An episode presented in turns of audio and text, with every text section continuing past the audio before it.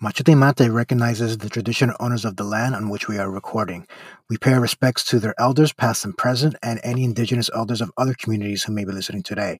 We stand in solidarity in their struggle towards the colonization and land back.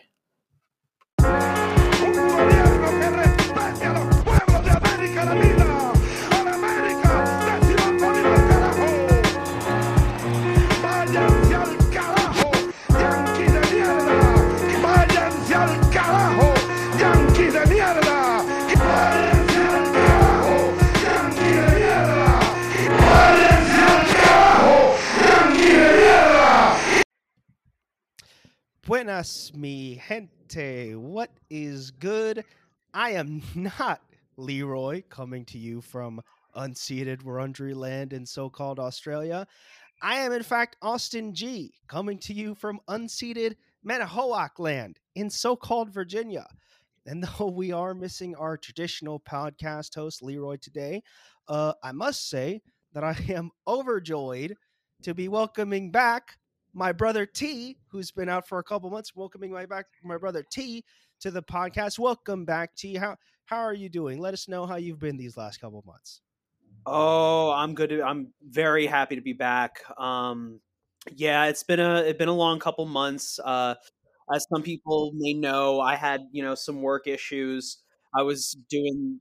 I had been hired for seasonal labor over the holidays, so that's always kind of tricky.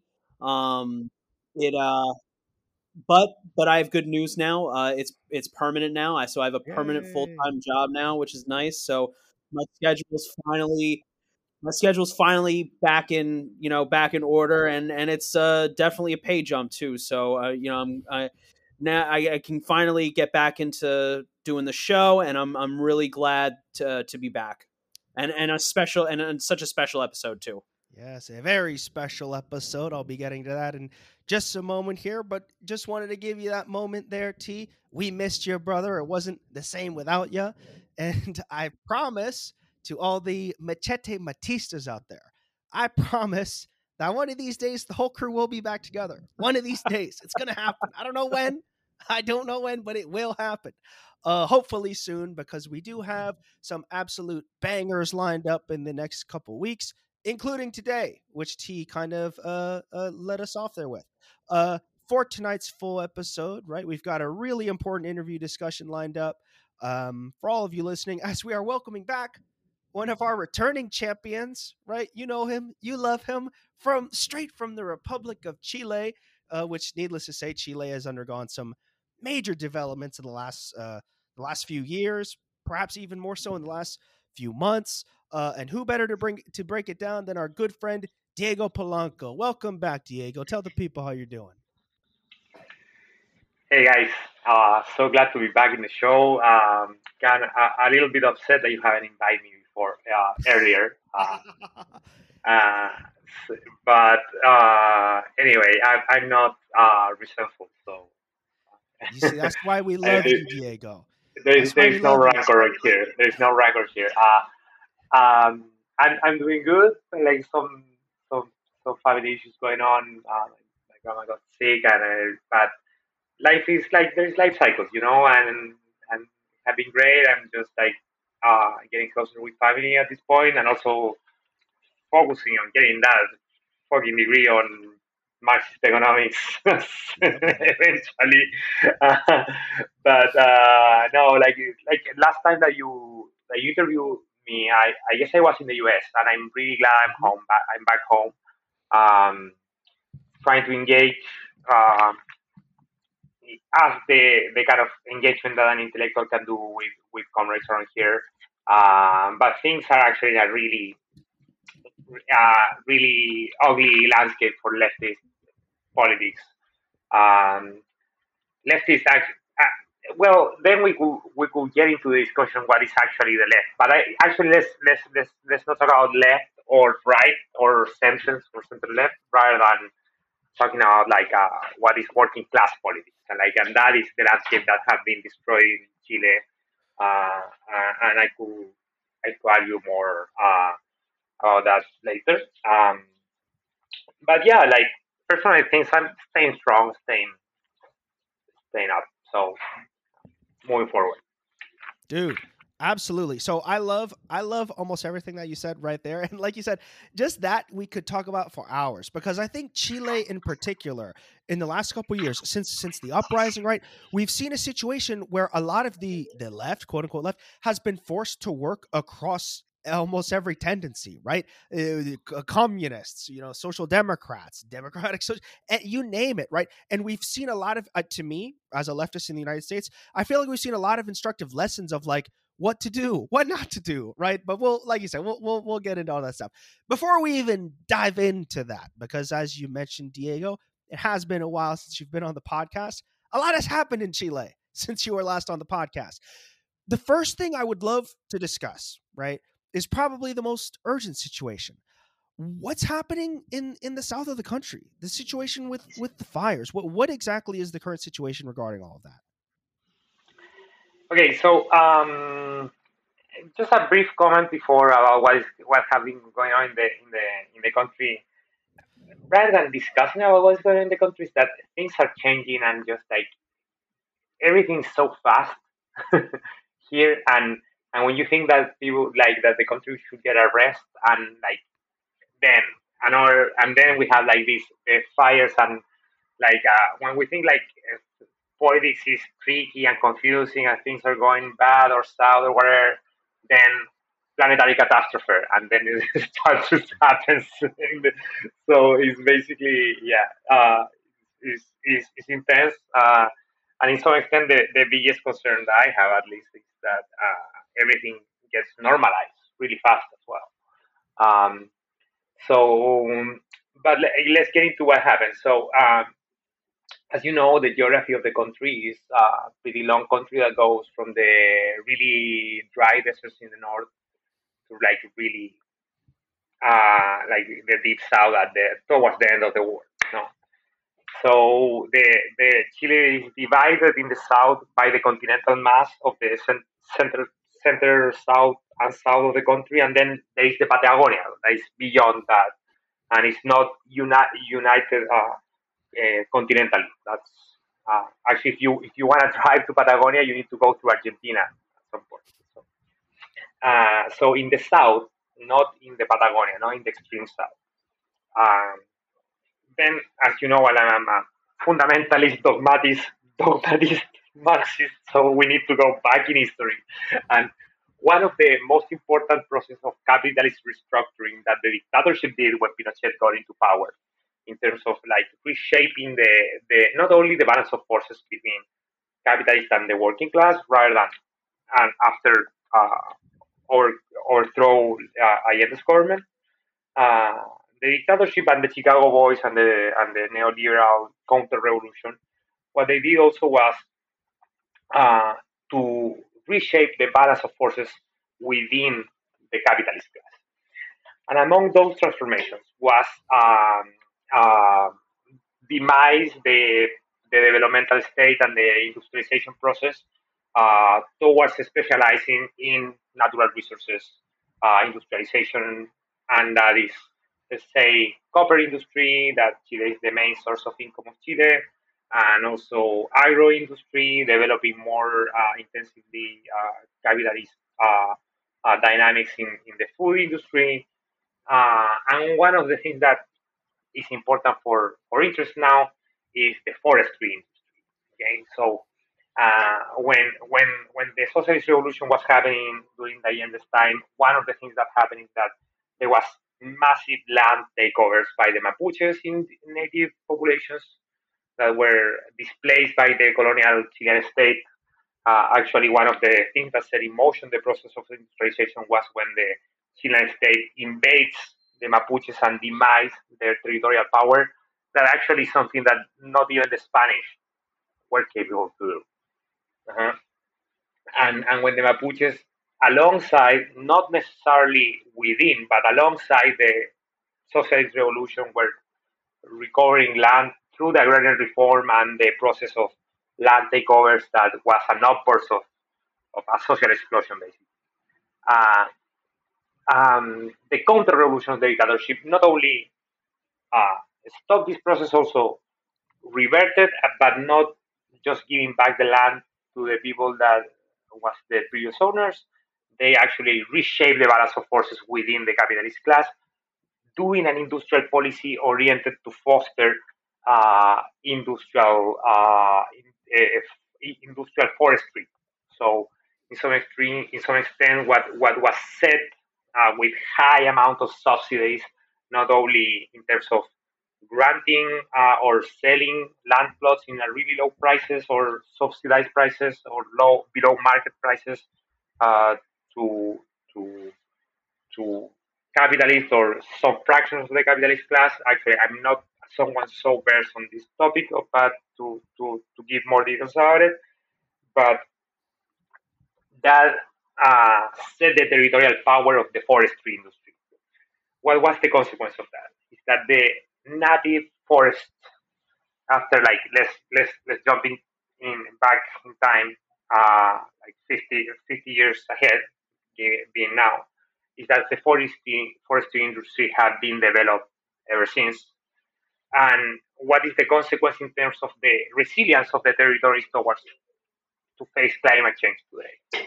Is that uh, native forest uh, is way more biodiverse uh, so it's way more capable of sustain uh, the the humidity and the resilience of the territories against uh, against fossil fires that are not necessarily naturally triggered, and we'll talk about that later.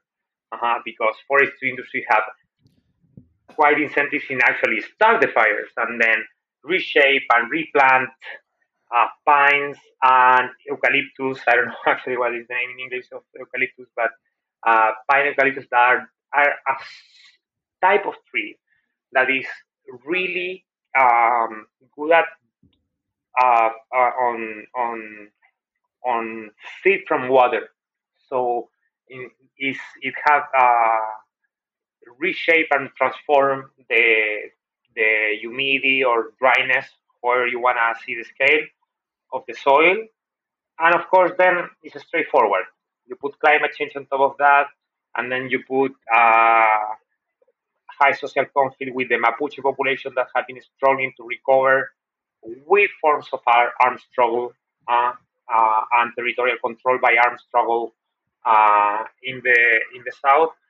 Um, so the forestry industry in their conflict with the Mapuches have some incentive to okay, let's just burn all these pines, and then eh, if we can take these Mapuches out of this population, we'll put more pines later there and then the, the, that's kind of like the expression of the capitalist class of Chile in the fraction of, of the South uh, of expressing the territorial power is basically in monocrops of pines and eucalyptus that have dried the soil and that have set uh, a whole environment or ecology, uh, or like a political ecology of how uh, of, of, how the, the territories of the south have been transformed. uh, from the dictatorship ever since.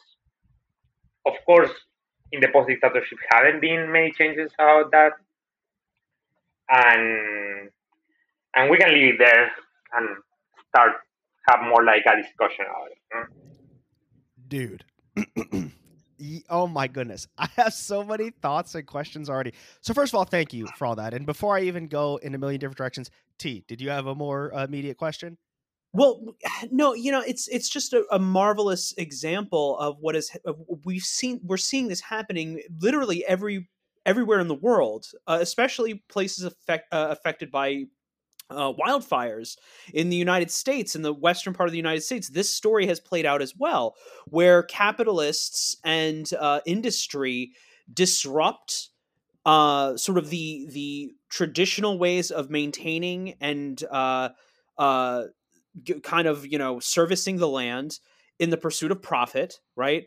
They this leads them to the monocultures and then what happens? It leads it more vulnerable to climatic uh, shifts. It leaves it more vulnerable to ecological disaster and it's just it's fascinating to see that this you know this is what happens when you with the pursuit of profit. And it is a in again thank you for for that illustration of, of how this process is working out in in in in Chile.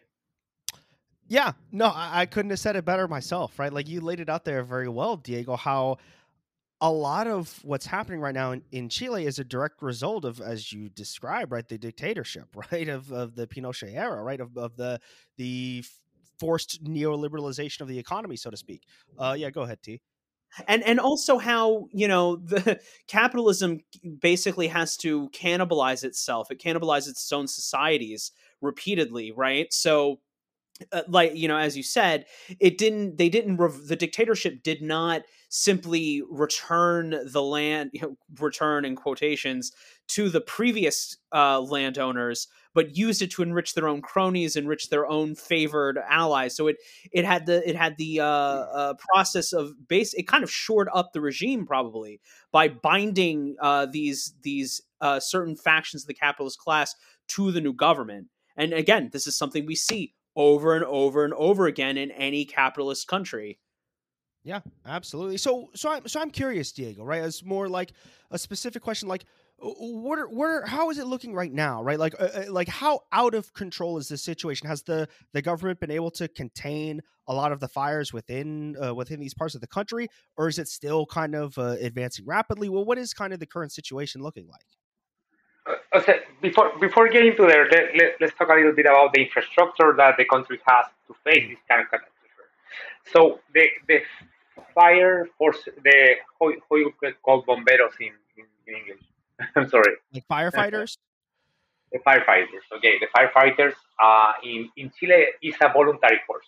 Mm. It's not professionalized, mm-hmm. and and allegedly, supposedly, that's something that was going to change with the new constitution. But hey, again, not not new constitution, and uh, like not meat.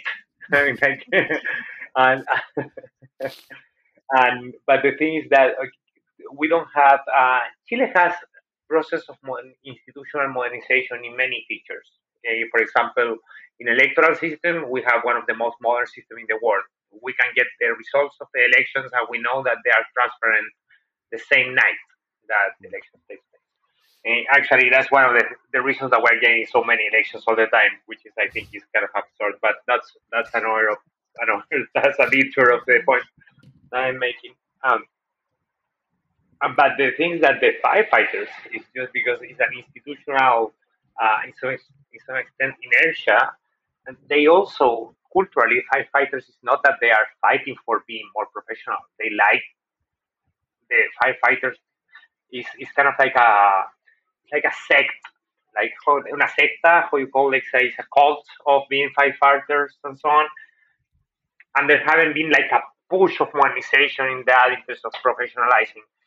Uh, that actually Chile has a really, uh, as a share of the GDP, uh, quite good uh, quite high share of the GDP in forces of uh, in, in, in, in, expenditures in uh, forces of order and police and so on. Well, that's uh, something that that is not so exclusive to Chile, but none of those expenditures go to have like a modern fight, fight, fire, firefighters forces.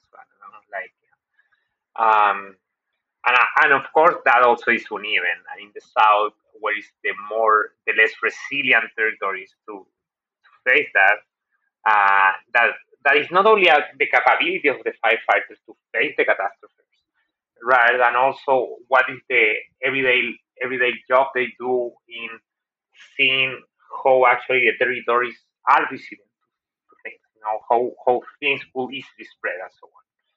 Um, so okay, that's one of the the infrastructure issues there. And and what happened is that basically there is the uh, which is one of the territories that have been more affected is the commune of Santa Juana. It's the, that's in the region of the Bio Bio. Uh, that is uh, quite rural, low density commune and territory.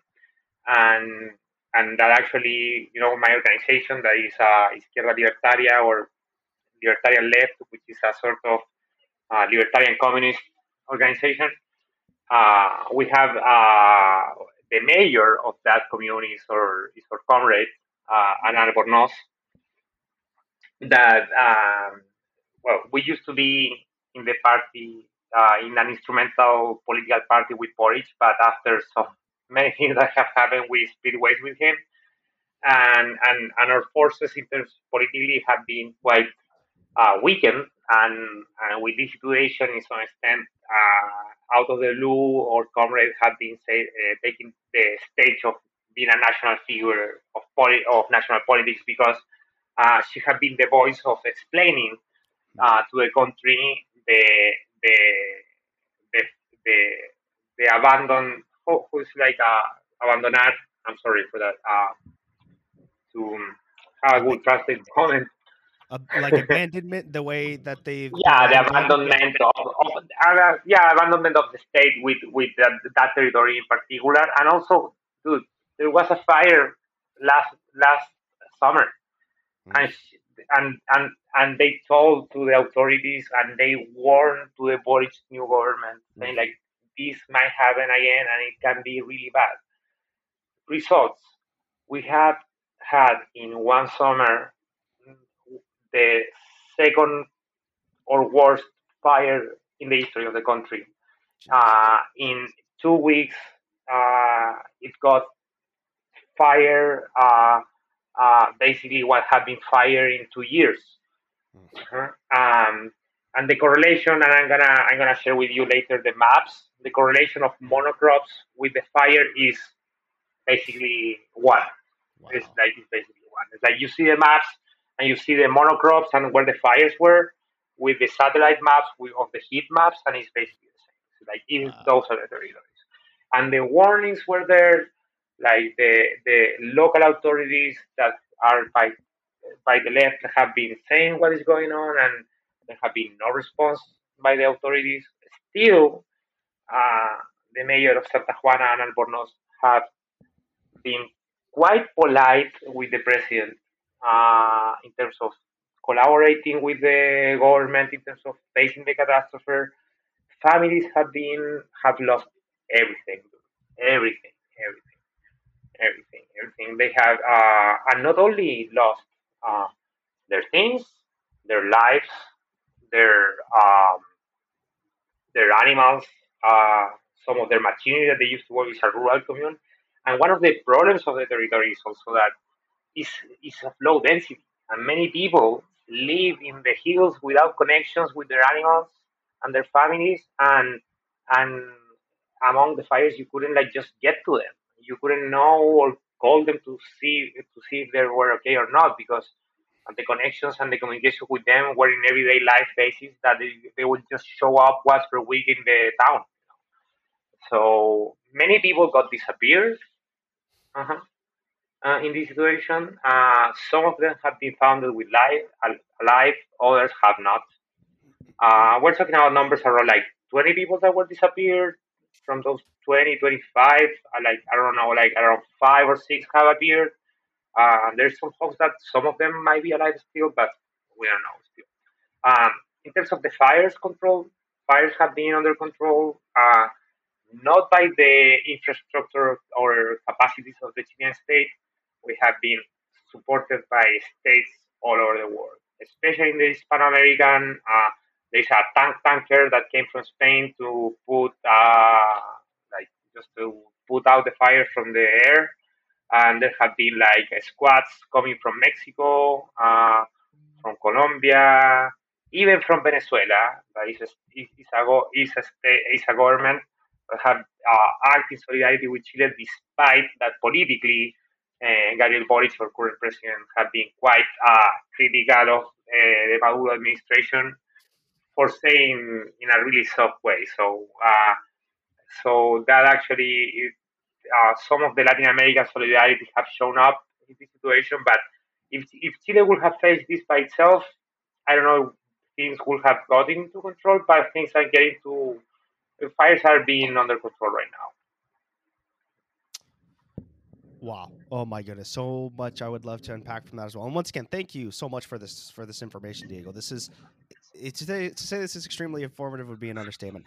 Um, how would you How would you rate the overall response from the Boric government so far to the fires? Right? Have they have they done?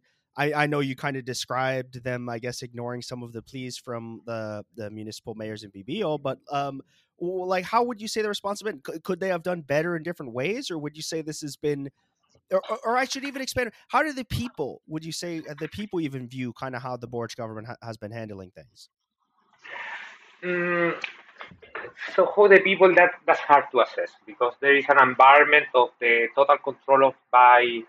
Um, so there is an environment right now like the popular support to Boric has plumbed down and have been reduced reduced to his initial base of support that is basically the progressive middle class uh, of mm. Chile, uh, which is the leftist bougie people that is, uh, um, I we could say leftist, but I, I wouldn't say leftist actually, but let's say that they are leftist, not working class based left, but uh, um, which let's say that is twenty percent of the country, like. Uh huh.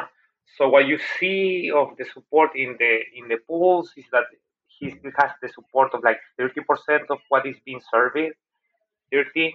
And in the social media, what you see, is social media in Chile is basically absolutely controlled by the alt right, and they're and they're all like uh, Cambridge Analytica kind of technologies that uh, now that Kast is organized with the alt right of Spain and in the international alt right that they are building, uh, they have all the infrastructure to to control the discourse and the speech, what is going on in social media. So basically, what you see is is a, is, is like that on the one hand, and the other the call to personality of the president on the other. That is basically the the the, the Boric cult sect.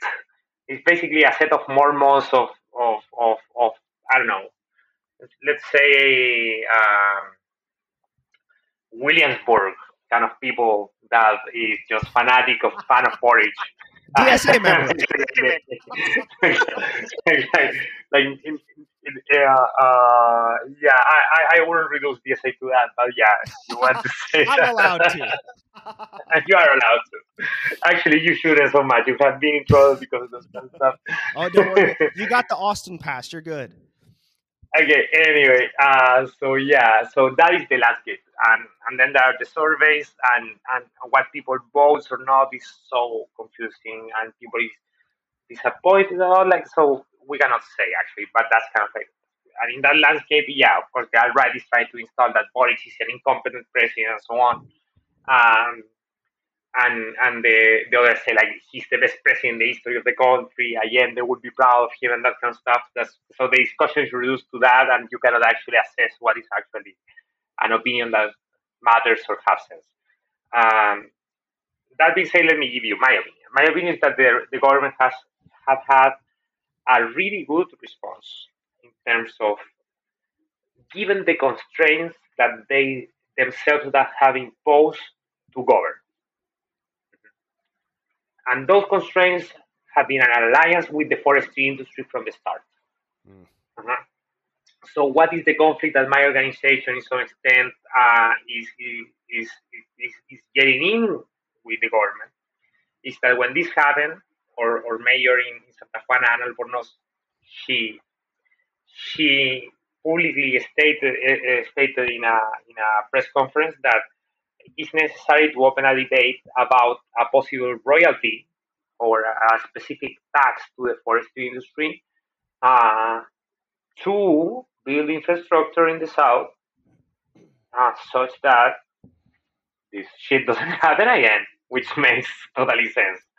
Uh, like, which is basically to put like firewalls uh, around like um, and and that and that goes directly to put those kind of stuff because there is also an understanding that you cannot demise an industry overnight and just take out employment from the people, which in some extent I will say is kind of like the kind of progressive thinking that uh, that that that push the progressive landscape in Chile to lose the battle in the constitution. That we're gonna just put a new constitution, we're gonna finish the extractive economy. No, that, that it doesn't work like that, you know. Mm-hmm. And people actually got pretty afraid about it.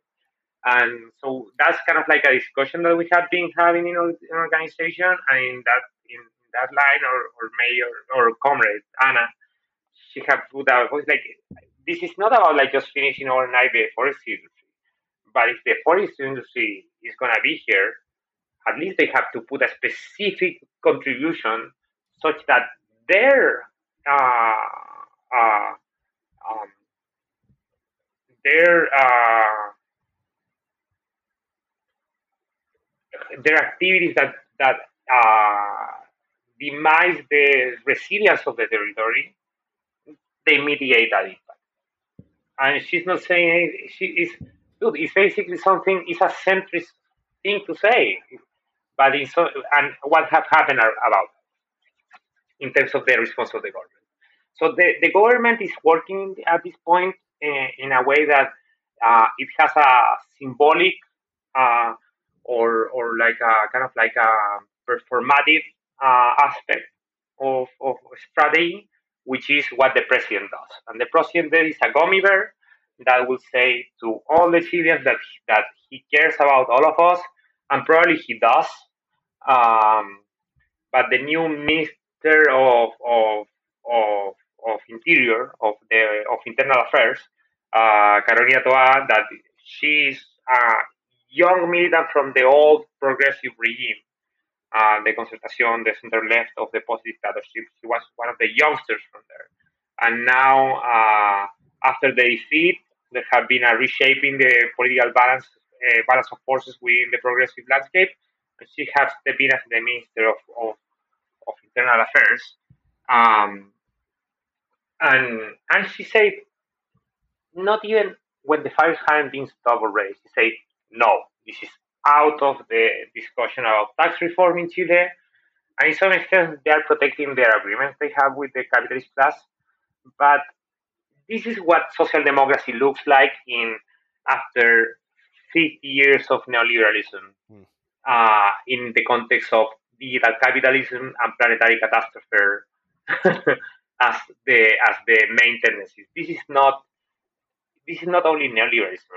This is something different. This is uh, because um, I will say that the intensity of the things that are going on all the time, uh, and I think this is this is something I would like uh, to discuss a little bit with you guys, at least for a couple a couple minutes, is that the government doesn't have sovereignty on time mm. to actually take decisions and to and to have a, a strategy that actually can reshape things. You know, there is no time sovereignty for for not even for the left to think or to behave mm. towards the government.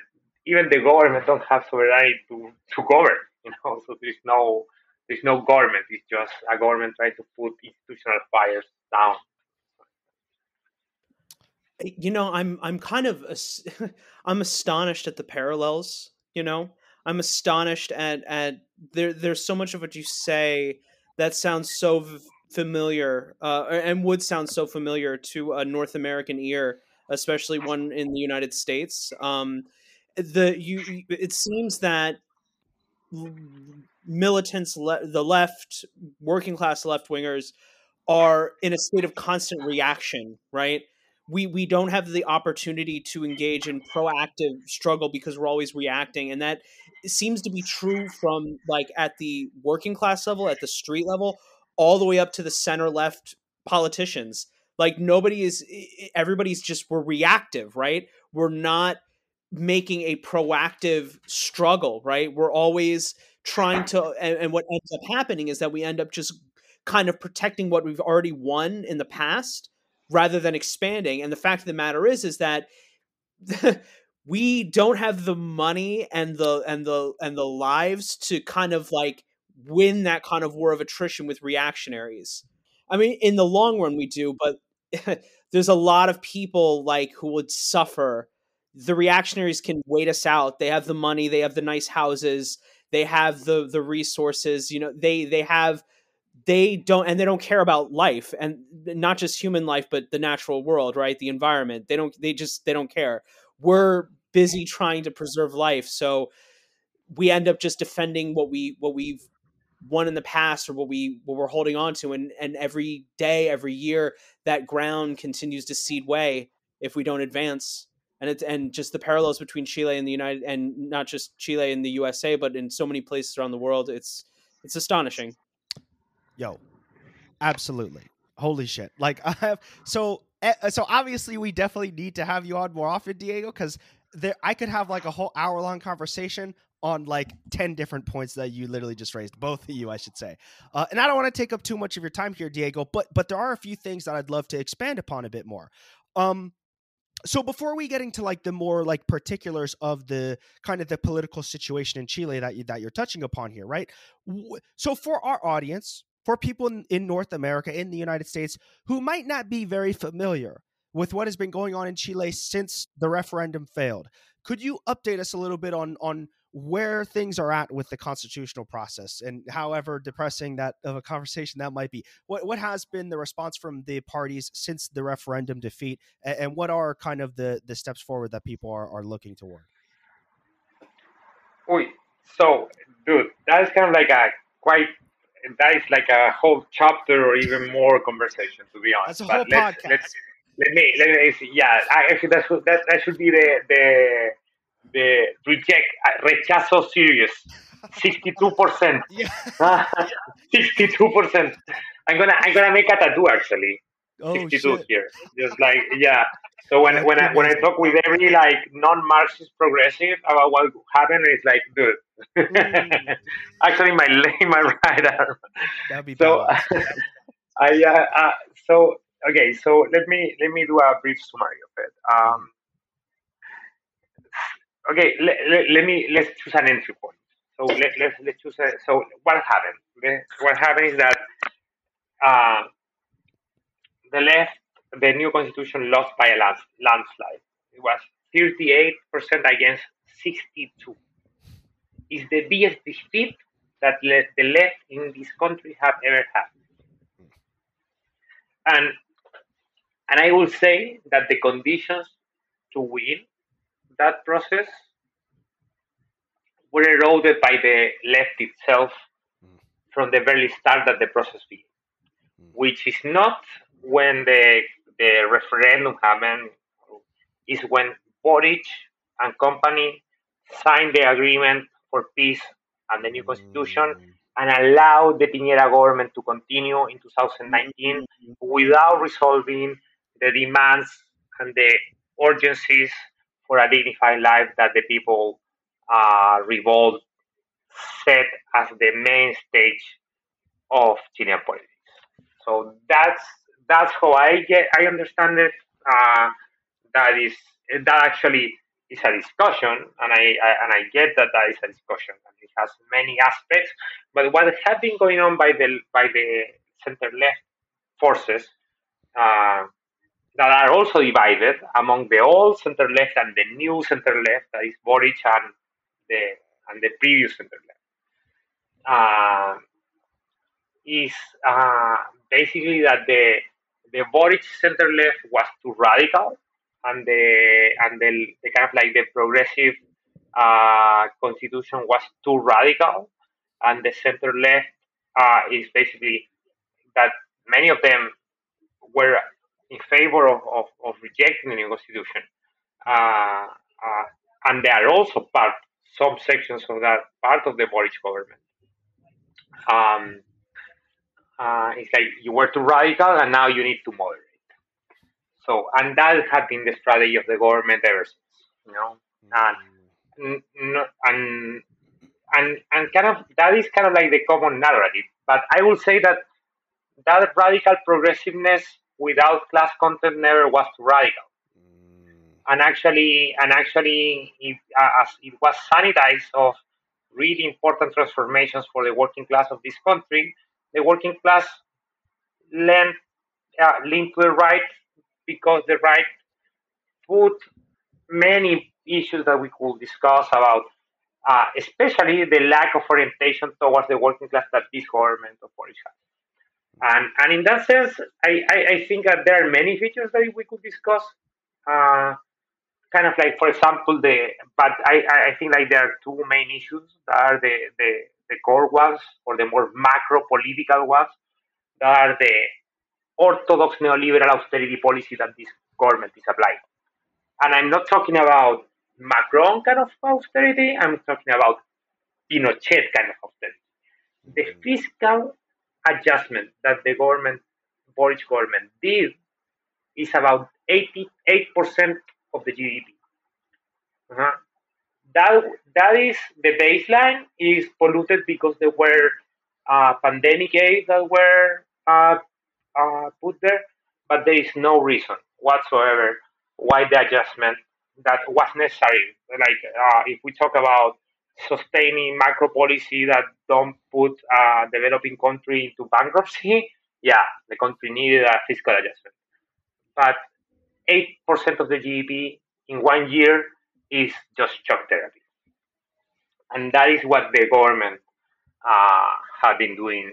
What what did in the 2022? Uh, the, so the government closed with a, a fiscal superávit. Uh, and dude, this is this is the most like confusing and odd and annoying thing is that there is so many uh, bureaucrats in the government right now mm. that have really good salaries and uh, I started with them, and many of them were ultra leftists when we were in the student movement. And now they're saying, "Oh, look at this government; we are so responsible." And like, and like the right wing had this country as a disaster, like just giving away money to the people, and we are the responsibility and so on. And okay, dude, I'm not saying that they should be like uh, crazy populist, but with a little bit more of populism, we will have won the referendum. Mm-hmm. And and also there is in terms of responsibility, it's not responsible to cut back eight percent of the GDP on fiscal expenditures in one year. You could Boric could have done that in the terms of the whole government, and that would have been a responsible policy. Mm. And and they are kind of like getting the narrative that they, what they're doing now is responsible, but actually it's just crazy. It's the only time in the history of this country, and I would beg to argue in the history of Latin America, that a fiscal adjustment of this size have been seen. And this is not me saying it. This Nicolas Grau, the Minister of Economy of Boric said, uh, you won't find uh, uh, uh, a liberal democracy that have done a fiscal adjustment of 8. 8% and he forgot to say, or he uh, unconsciously or consciously, strategically has a strategic commission. The only uh, administration that have done a fiscal adjustment of that quantity have done military dictatorship in Latin America during the 80s and 70s. That is the only the only authority, fiscal authority that have done that because I wouldn't say government to a dictatorship that have done that in the history of Chile is the is, is the is the dictatorship during the 74 and 75, right after the revolution and when they were doing the counter revolution. Mm. So that being said, I will say just like because uh, for the sake of time that in some extent the the, the landscape that we have is that the the politics that appear to be a radical left is not we will do a whole podcast about his international politics, and I have like some things written about it. Why that also we could discuss about it. But in terms of macro policy, it had been even worse than the center left during the post dictatorship of the tradition. Mm. It's like they have been at the right of, of applying like austerity policy in a hardcore orthodox way. And so everything is so confusing because in some extent in the symbolic space they're really progressive and radicals and so on but in the economic in the economic policies they are just like right hardcore right wing and and then the right wing say that they are doing bad policies and it like it's, it's, it's just a fucking mess in terms of the the the cultural the ideological the symbolic uh, and I will I will quote uh, Professor Bob Jessop, one of the main theorists of Marxist state theory, uh, the semiotic aspect of which which refers to the production of meaning and sense are absolutely confused, dis, uh, fragmented, disarticulated, dislocated, and it's a fucking mess. So, uh, and in that context, how we're going to rebuild the South in this context of austerity, that probably is going to put pressures for more more austerity in the future. I don't know. It's really hard. And in that note, um, there are some campaigns that are, we're trying to build infrastructure to make campaigns to of international solidarity uh, with with Santa Juana in particular, but with the south of Chile in general. People, the government have assisted people with houses, provisional houses, but people still have some like machinery to work the field and so on. That they're out on the field, and if the rain starts in March, they're gonna lose everything. That all the all the little asset they have to work the, the land, they're going to lose everything that they have to live on. Uh, and the government is not going to provide solutions for that.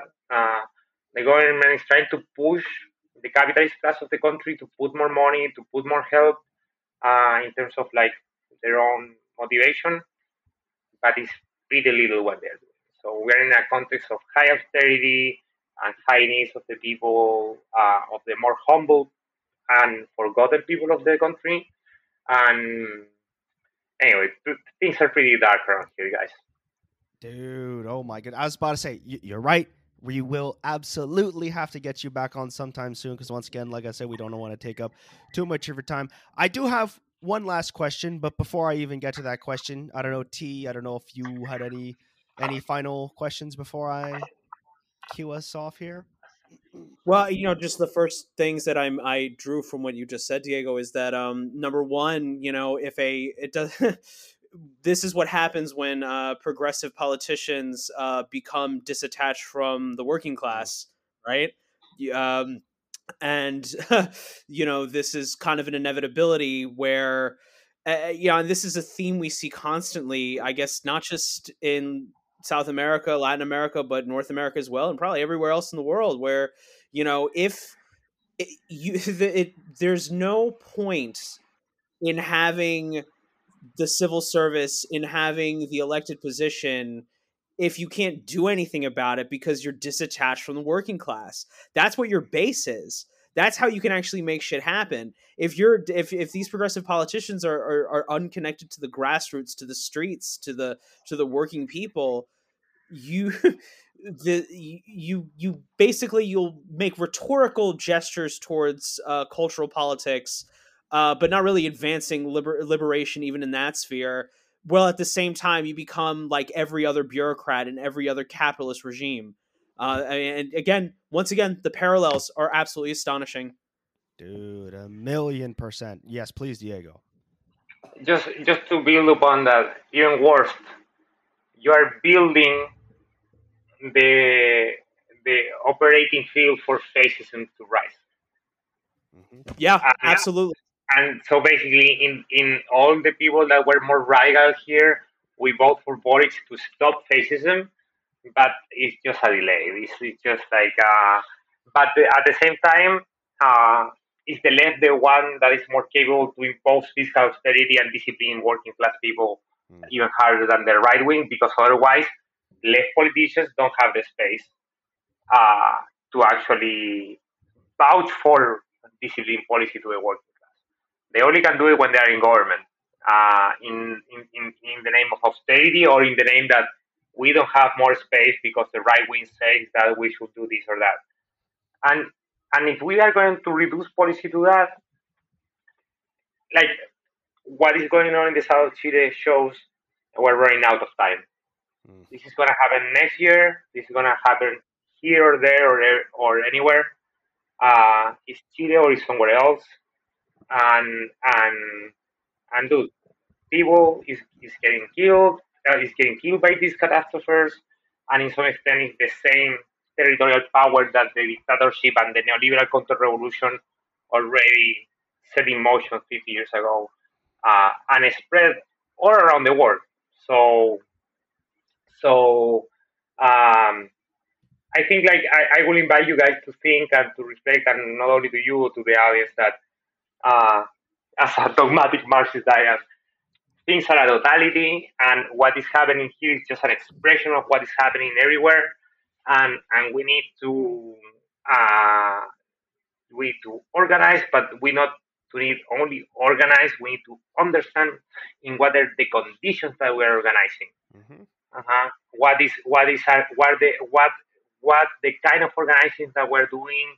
What is the sovereignty that we have in the time and the space in the spatio-temporal matrices that we're organizing? Mm-hmm. Otherwise, it's just voluntarism. It's, it's mm-hmm. not revolutionary politics because revolutionary politics on, is the one that is capable to transform, and to transform, we need to understand in which in which field are we're struggling. Uh-huh. And so, and we're struggling in a field of really lack of sovereignty of what is going on around us, and at the same time, clock is ticking because war is ending, and it's showing here and there and everywhere. The Beatles would say. Yo, oh my god! You see, these are core Machete Matista principles: adapting to your local conditions, staying connected to your bases. That's that's two crucially important things. But oh my goodness, we could talk about all this forever. I just looked at the chat now, Diego. Not only are you the official Machete Mate Chile correspondent, I hope you're aware of this, right? The official Machete Imate Chile correspondent. I'm serious, brother. I mentioned this to you uh, this offline. Anytime you want to come up to Puerto Rico, you let me know, and I'm sure we could put something together. And when I and when I'm down in Chile, you already know I'm gonna give you a call. But like I said, I did. Oh, have, you you need give me a call. You stay with me, man. I'm about to say I'll just show up. I'll just show you, and you better have that, that pisco poured for me. But hey, no, I exactly. I, what I was gonna say, I did. I'm gonna, I'm gonna, I'm gonna, I'm gonna, I'm gonna, I'm gonna receive you. I'm gonna host you in the airport with a pisco bottle there right there. just drink it. My man, there you go. But yo, I did have once again, I did have one uh, very simple final question. Um, how how can people help? to anybody listening is there anything is there any like is just is uh, you know boosting out the message i don't know if there's any specific places you know where people can, can right right right now right now we're building the infrastructures infrastructure so so, so where people will help uh, but i will say that anyone that can listen this podcast and can, can get in touch with you uh, of being interested to help um, we are we are going to do an international campaign to raise funds with a GoFundMe or something like that. But that thing doesn't uh, spread by itself, and we're going to do like something like WhatsApp groups of people that are interested to support us and can put the word out. So anyone that's interested to help that can get in touch with any like contact email uh, of, of the podcast, and we'll get to you guys uh, uh, as soon as possible because uh, we're working on building the infrastructure for people to be able to donate or or uh, probably we're doing something like donate money and like a sort of GoFundMe that actually I'm in charge of working on that. uh, but um, as soon as we have those things ready, if people just can get in touch with the with Machete Machete Mate podcast and you can guys can help us out. Uh, that people are interested getting some sort of like database or something like that, it would be awesome. Um, and, and we'll talk later about uh, things that we can do together to support Santa Juana and the south of Chile. Wonderful. Diego, thank you so much for your time. It's been a pleasure as always. Thank you. Thank you. No, guys, it's, it's my pleasure, and and I look forward to to be here again, or or or contribute to the podcast some uh, somehow. Uh, we, we'll be in touch about it. Uh, and also, we, we, we should like uh, at least zoom more often and just uh, have a drink and, and be in touch and talk about some stuff. My dude, you already know. For real, man. Thank you. It's been a pleasure. Mi gente, thank you for listening to this edition of Machete Mate. If you support what we do, consider showing your solidarity at patreon.com slash machete mate. You'll be helping us out by allowing us to put out more and better content while also getting access to our Discord community, our more casual and personal After Dark episodes, and any other projects we might have down the road. If not, we still love you, so show us some love with a good rating review on whatever platform you spend time with us. And as always, hasta la victoria.